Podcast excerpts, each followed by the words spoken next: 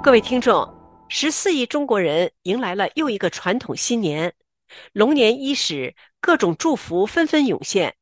人们期盼着新的一年能够带来幸福与好运，国富民强，繁荣昌盛。然而，近年来中国的经济形势并不尽如人意，三年疫情结束后，并没有出现预期中的强劲复苏，相反，坏消息却不断。继房地产危机之后，又传股市崩盘，对社会心理造成巨大冲击。如何看待中国目前的经济局势？传统文化中享有盛名的龙能否带来好运？疲软的经济局势将对政局产生怎样的影响？我们请纽约市立大学研究生中心政治学教授夏明先生来谈谈他的看法。夏教授您好，主持人好，听众朋友好，新年好。首先，请您谈谈您如何看待中国目前的经济局势？习近平在新春讲话中称中国经济为“风景这边独好”，他传递了怎样的信息？是，我也注意到习近平在新春讲话中呢。讲到风景这边独好，而且呢是拿农业来说，是说去年了粮食了获得了大丰收了等等。那么首先，中国农业了其实占中国的经济呢已经非常小的比重，这就是为什么温家宝时期就把农业税呢就全部废除了，因为农业呢基本上不成为中国国民经济的一个大的一个支柱了。也就是说，习近平呢现在给中国的一个许诺就是肚皮政治，就是我们还可以填饱肚子。但是即使农业的所谓的收成，根据去年的各种的自然灾害来看呢。恐怕这个农业的收成这里边也有水分，尤其是他讲到中国官方说的，中国过去一年那个经济增长率呢是有百分之五点二了。根据国外的各种研究，包括日本和美国的这些独立的思想智库啦，或者是研究所了的研究了，就中国的经济可能在二零二三年呢，恐怕没有超过百分之三，有的解读是甚至出现了负增长。所以不管怎么样了，就习近平风景这边读好了，显然呢是一种自说自话。呃，尤其我们把习近平的春节讲话跟他的新年的团拜会上的讲话一比较了，那你会发现呢，习近平在一个月的时间呢，急剧的一个转弯。他在元旦的讲话中就讲到了，只要我们前行呢，总归是有风风雨雨了，风风雨雨了就是一种常态了。他就把中国当下遇到的，在中国过去四十年最大的一场危机了，把它给常态化。另外呢，在元旦的团拜会上呢，他也讲到了。他说：“我们现在有企业遇到了困难，我们有普通老百姓呢，生计了遇到了困难，各个地方呢还出现各种灾荒啦、自然灾害啦，引起了各种困难了等等。”他就说：“我们经历了风风雨雨。”在元旦的团拜会上的讲话，显然他看到了中国目前经济的许多的问题，但是为什么到了春节一下就来了风景这边独好？我觉得呢，这是一个没有理由的这么一个大转弯，因为以中国的经济的目前的情况来看呢。呃，中国的经济呢，确确实实是非常的糟糕，糟糕到什么样的一个程度？数据实在是太多了。那我们就看几个数据吧。因为中国我们知道有三个重要的驱动力嘛，一个是外资。去年呢，在中国投资股票的百分之九十的外资撤出了，就是一年呢就有两百九十亿美元撤离了中国。另外的话呢，呃，外贸，中国呢在去年呢，它的外贸呢也比前年下降了百分之四点六。中国的外贸呢也出现了许多的问题，而且你看到中国呢对美国的外贸出口呢也在急剧下降。去年是墨西哥取代了中国了，成为对美的第一大出口国。所以对于外贸来说，当然也是很大的一个问题。另外一个中国的拉动的，当然就是房地产。房地产是在中国了，它的影响非常大，因为房地产如果把上下游的产业加在一起了，它影响了中国大概五分之一的 GDP 那个国民生产总值。而且我们也知道，中国呢，百分之七十的财富了是表现在房地产的。从二零二一年以来了，中国至少有三十多家大型的房地产公司的破产。尤其二零二三年，两大的房地产企业，一个呢是碧桂园进入逃债模式，在海外已经申请破产了；另外一个就是恒大，在香港法庭的判决了是要恒大了清盘了，也就是破产了。如果你看到中国的房地产呢，也出现了急剧的崩盘呢？这些加在一起了，就是说没办法支撑中国过去的所谓的经济增长了，能够达到百分之五点二。另外呢，今年开年还有新的指数了，预示着中国经济在今年呢也不会向好。其中有几个指数了，一个是物价指数在急剧下跌，尤其是过年期间呢，连猪肉的物价呢都在急剧下跌，比去年呢大概跌了百分之十以上了。所以呢，这是一个危机了，老百姓没有钱了。第二个呢是生产采购的指数呢也在急剧下跌，也就是说中国的生产采购了，它的开工了，下面的投资今年的预期呢也都不好，就是说中国的经济呢肯定是遇到了很大的问题，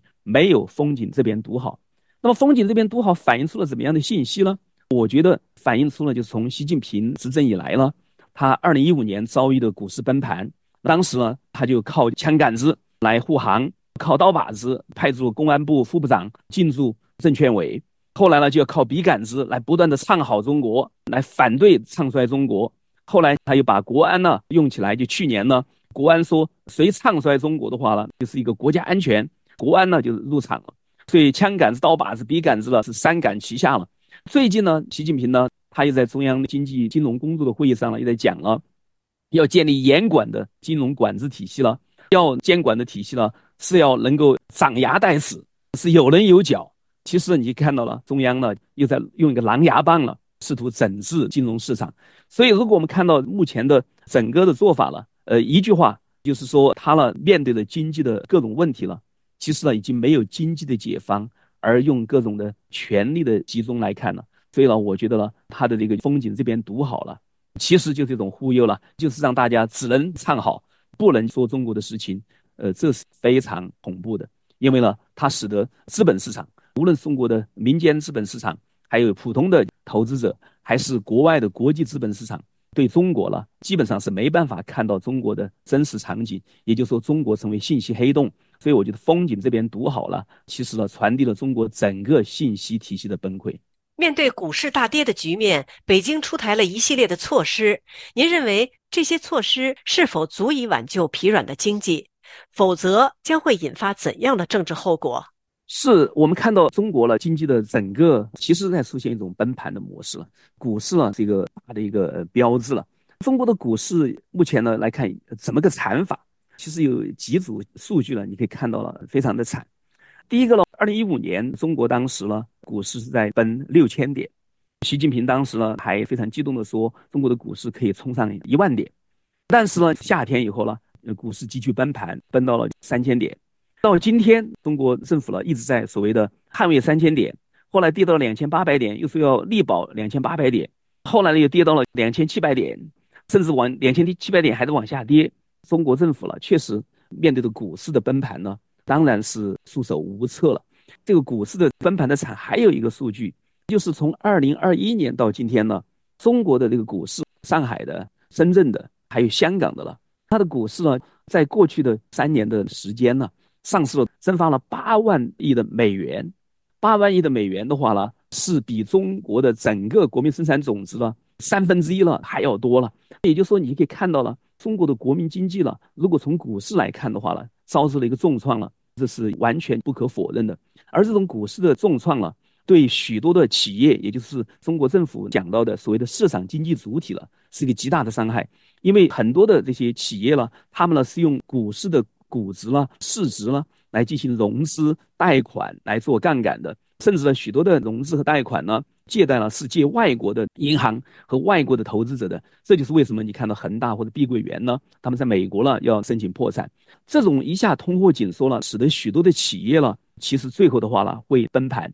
呃，但是中国政府呢，他现在在用国家队来入场，也就是说在禁止新的企业上市，禁止做空，禁止证券商呢来进行大宗的做空的买卖等等，把它上升到国家安全的角度。呃，习近平呢，他的做法呢，当然是使得股市了，最终呢，其实就是完全死掉了。而且更重要的是，国家队了，用他的真金白银呢，想去对赌市场了。那我相信呢，国家队了，从长远来看了，最后呢，呃，一方面掩护了很多散户了离场，另外一个呢，国家队呢，最后呢，根据中国长期的经济的走向，大的基本的指数呢不会改变的话了，中国政体了对经济带来的负面效应，如果没法得到去除的话了。最后国家队了也会呢输得很惨。另外的话，我们如果再看一下中国输的这个惨象了，如果再跟周边的国家比，惨状了就更明显了。中国的股票呢，在过去的三十多年了，你如果投资一块，今天呢可能还呃不超过一块。你如果投资到美国的纽约的证券市场，你投资一块，今天呢已经三块了。在去年一年呢，日本东京的股票呢上涨了百分之三十，那么印度的股票去年呢上涨了百分之十九，更让大陆呢无言的就是印度的这个股票了，那上涨了百分之五十。而与此同时呢，香港的股票呢跌回了一九九七年当时亚洲金融风暴。那所以你看到中国政府呢面临的这些呢，确实是一个非常让他了所谓的中国模式也好，什么一国两制也好，都彻底的随着股市呢，随着经济的崩盘呢，其实都在呃露出了底部。但是呢，习近平现在采取的两种做法，一个呢是要靠行政管控，一个呢是要靠国安、公安呢出场。所以呢，从二零一五年到今天，他在面对股市的崩盘的时候，一手他亲自指挥领导，破坏了中国的